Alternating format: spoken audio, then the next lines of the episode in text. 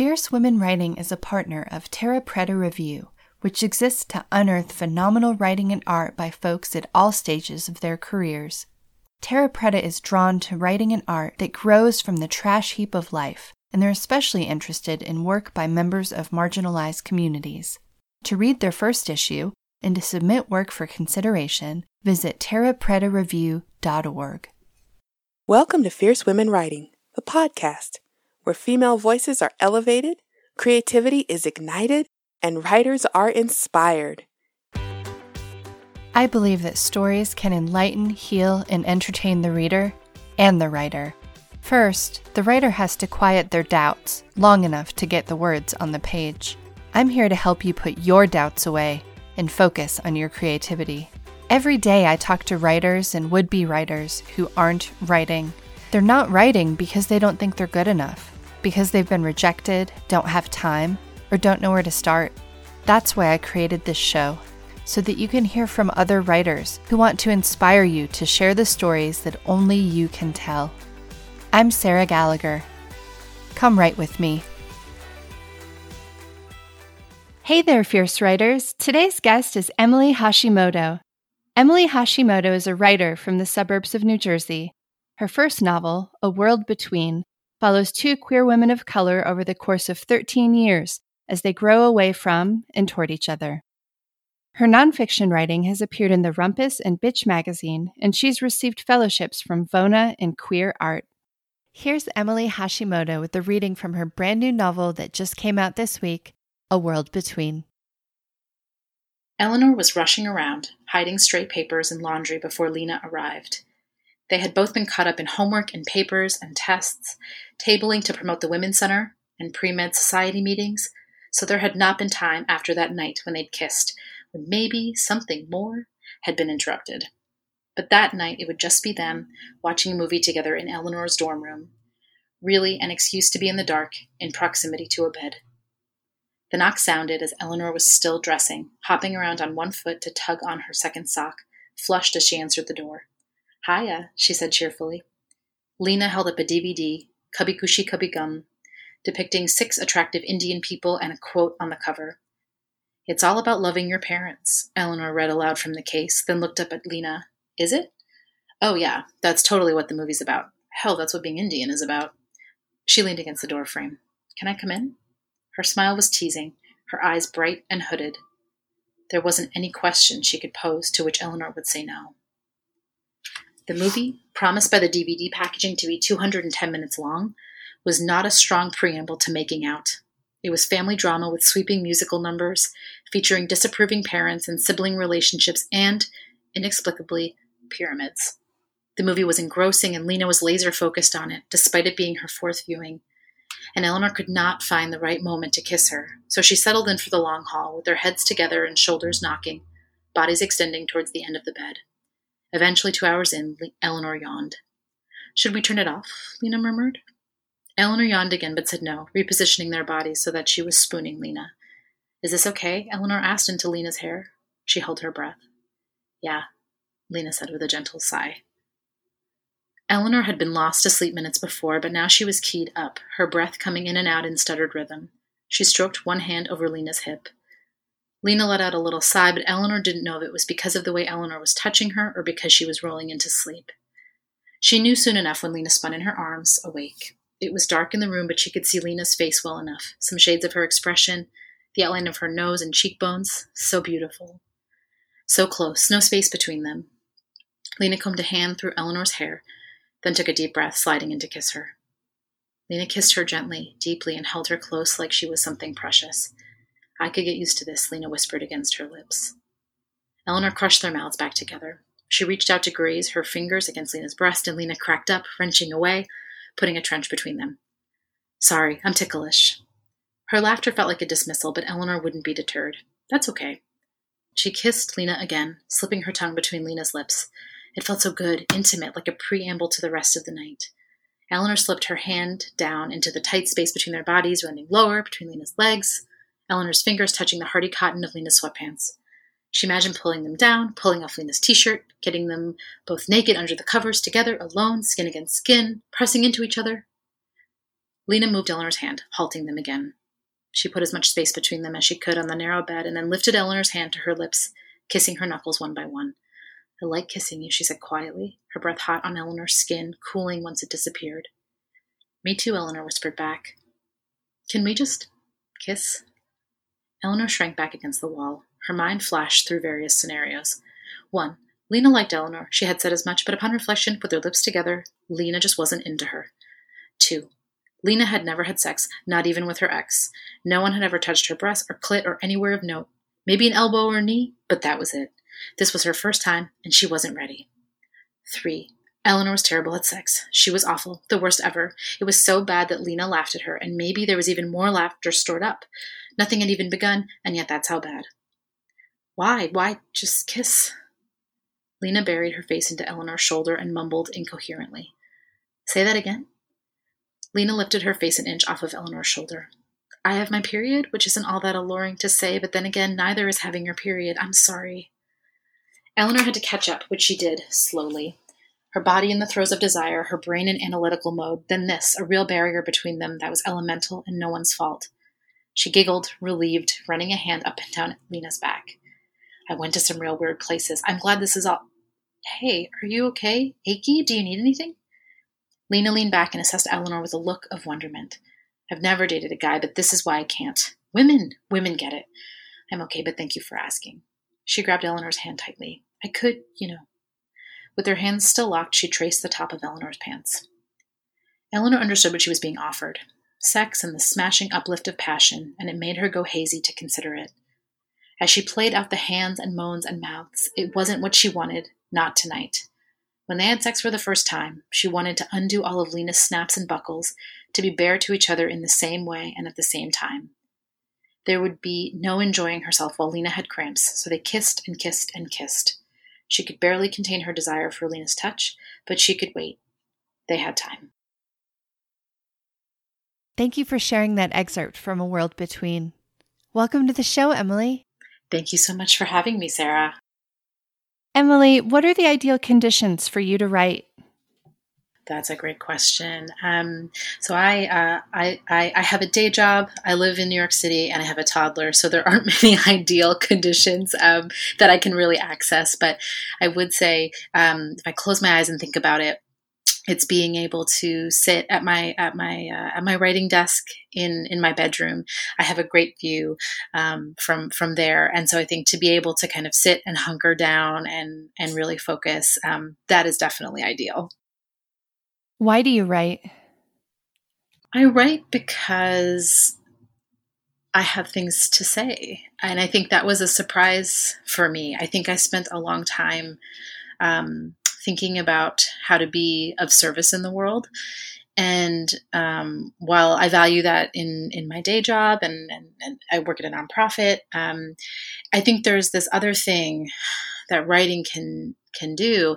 Writing can um, writing communication of any kind i think anything creative i think it just it brings people in in a different way um, you know i certainly never um, uh, want to proselytize on any issue or, or sort of on a, about any community but i think for me being able to focus on queer people being able to focus on people of color telling these stories is just this other way of being of service in the world of being an advocate of being an activist and that is definitely one place that i enter writing. What are your best writing tips? One thing i try to continually tell myself is how important it is to silence your inner critic. And it's certainly easier said than done, but it is something that I do try to practice and, and tell people as much as possible.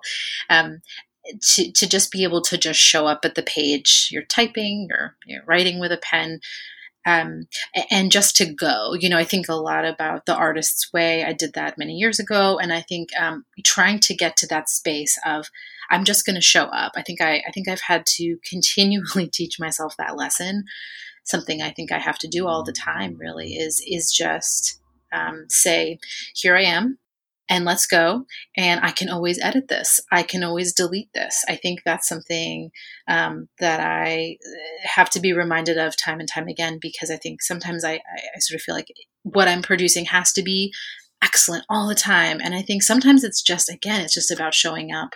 Um, I think that that's really key. And I think something that I, I think other ways that I sort of access writing and try to try to really focus um, are digging into music. So I think in in in my in my debut novel, A World Between, one thing that I did was created playlists for each part of it. And so when I needed to get into that mode, I, I, was all of a sudden in that character's head. This is the music they would have been listening to in 2010.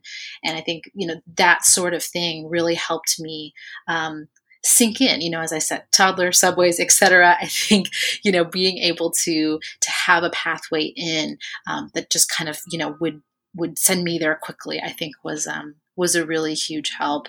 And I think the other thing about writing, um, writing tips, I think just doing that planning and research, I think sometimes maybe it's not the moment to write. Maybe it's the moment that you need to do something else, but just to do something writing adjacent. So I would, you know, maybe I would take, um, you know, take the subway uh, somewhere in the city to where one of the characters were. Or I actually, I, I, a part of the book takes place in San Francisco. I was lucky to travel there um, to see some friends. And I sort of spent that time, a part of the time there, you know, walking the streets where my characters would eventually walk.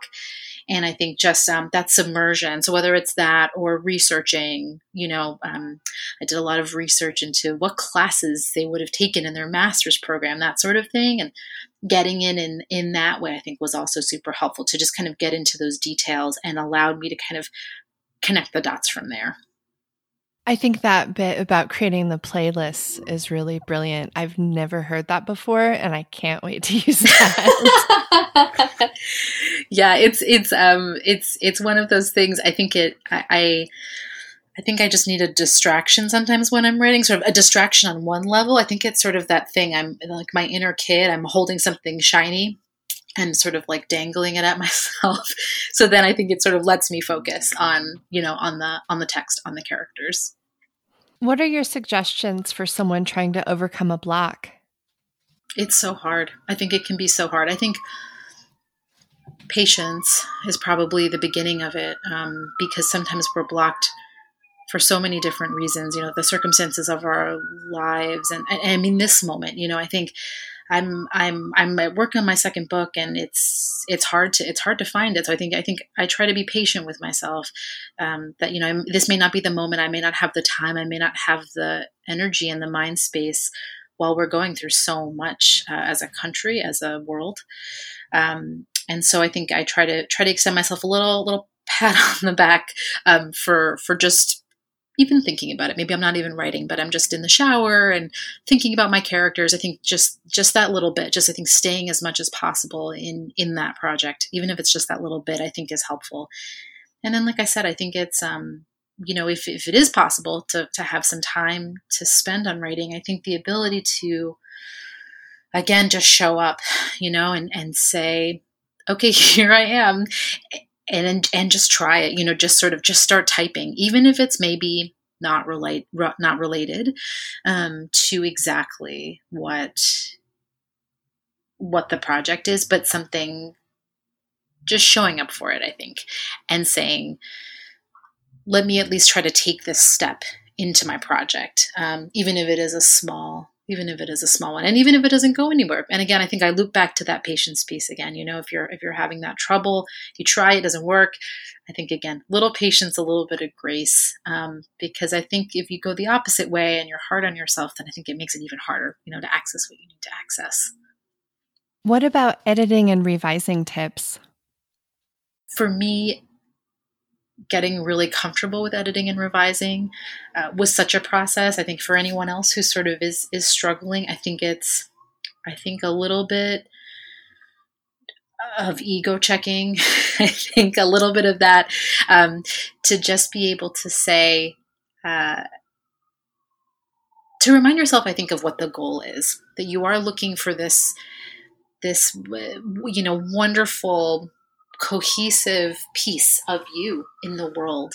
And to get there it is a it can be painful i think to really to really um to to really do that work to get there. And so i think being able to say you know um this is me out there in the world and as, as, as much as i want to kind of present exactly as i want it um,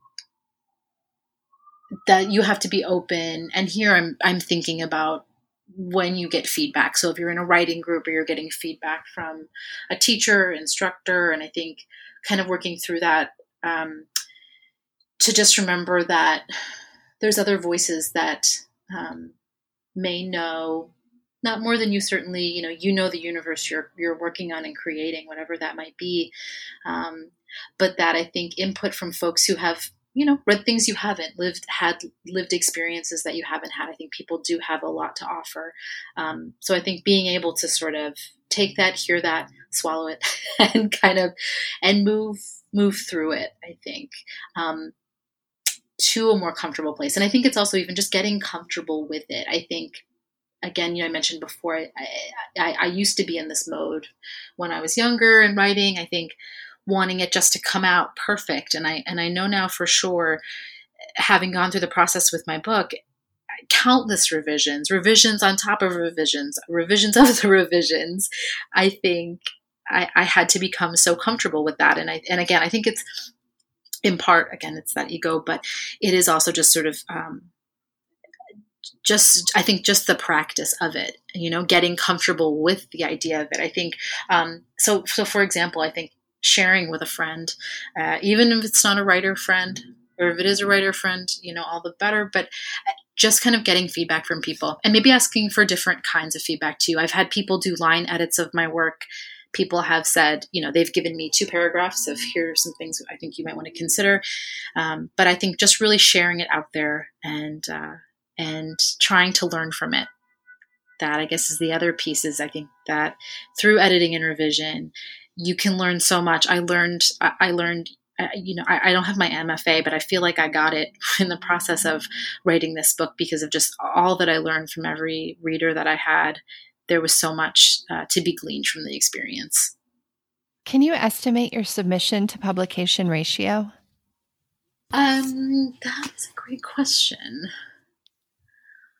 I, I, guess I'll start here. Um, I, I, I feel like it's not good, really. In truth, I, I think um, I'm thinking about sort of my submission of short stories, for example, and I've never had a short story published. That's not true. I had I, okay. I guess the truth is I've had one short short story published um, many years ago. So that was my first outing, and I, I got very lucky. But uh, nothing after that. And um, my my book the process of of my book sort of uh, coming into the world um, if i think about that sort of in a submit with a submission view my agent submitted the book to i don't even know how many houses 20 30 um, it just takes one for sure but but passes from just so from so many houses. Um, so i think yeah pretty pretty humbling. Um, but yeah, I don't know that I have a specific number on hand, but definitely I would say uh,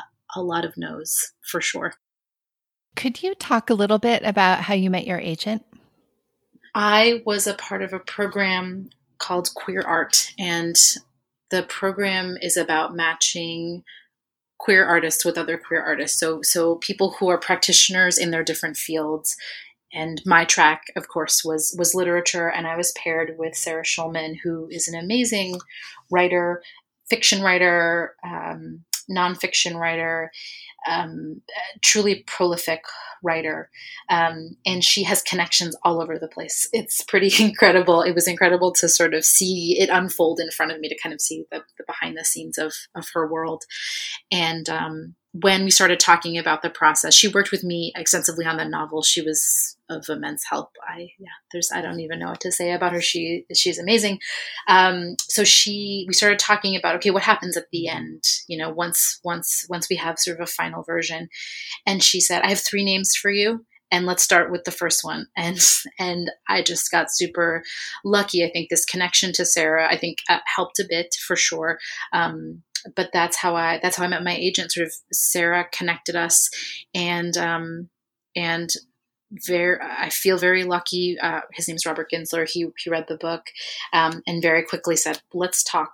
And that and that was kind of it. Thank you. I think that's a piece of the process that people are always curious to hear about. oh, yeah, absolutely. Absolutely. Who are some other women writers we should be reading right now? One person who I am pretty appropriately obsessed with right now is Carmen Maria Machado. I loved her short story collection, Her Body and Other Parties, and then uh, her mem- her memoir. I don't know what to call it. Her memoir collection, maybe, is a good way to put it. Um, uh, in the Dream House, it's uh, about about a, a, a, difficult abusive partner that she had but it's done in this way that is so artful and interesting. And i just love everything she writes. I've i've also read some of her short stories that she did for for granta. Um, and i love the way that she uses language. It's so unexpected.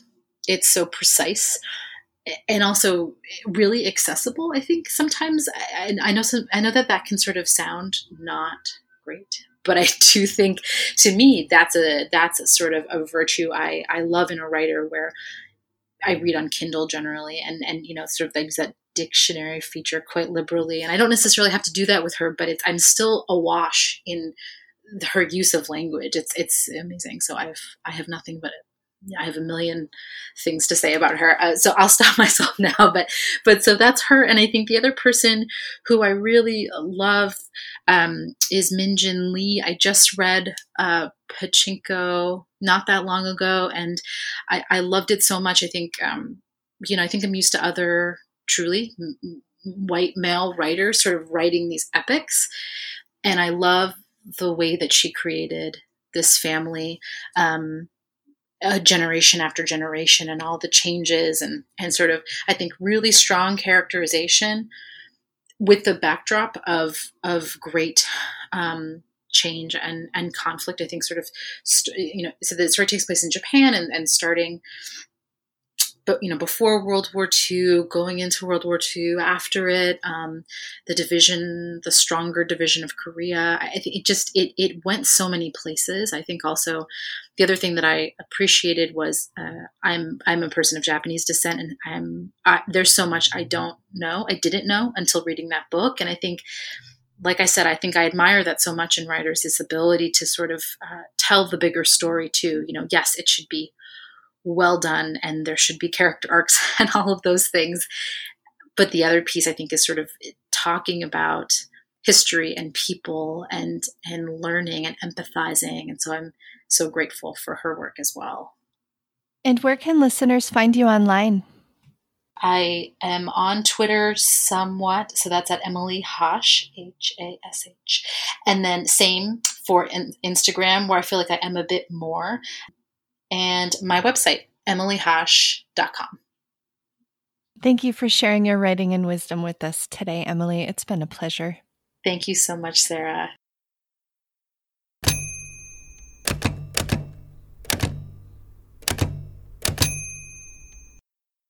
Now it's time for our writing prompt. I suggest setting a timer for six or eight minutes, putting Emily's prompt at the top of your page, and free writing whatever comes to mind. Remember, the important part is keeping your pen moving. You can always edit later. Right now, we just want to write something new and see what happens. Consider a time you were uncomfortable or insecure. Rewrite that moment in a way that unfolds unexpectedly.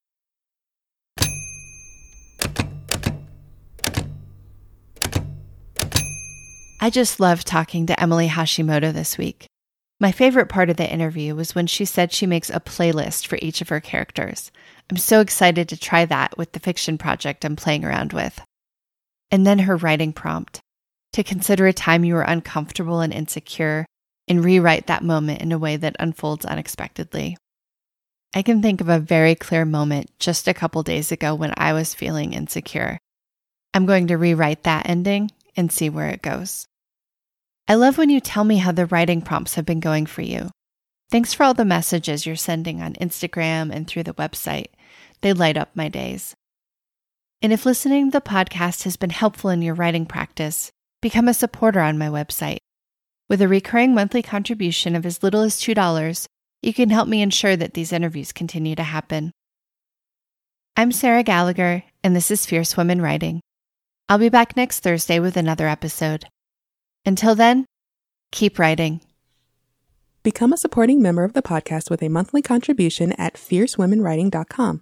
Get more writing prompts and engage with other writers on our Instagram page at Fierce Womxn Writing. Remember, women is spelled with an X. You can also help us reach more writers by sharing this episode with a friend and subscribing, downloading, and reviewing the podcast. Thank you for listening.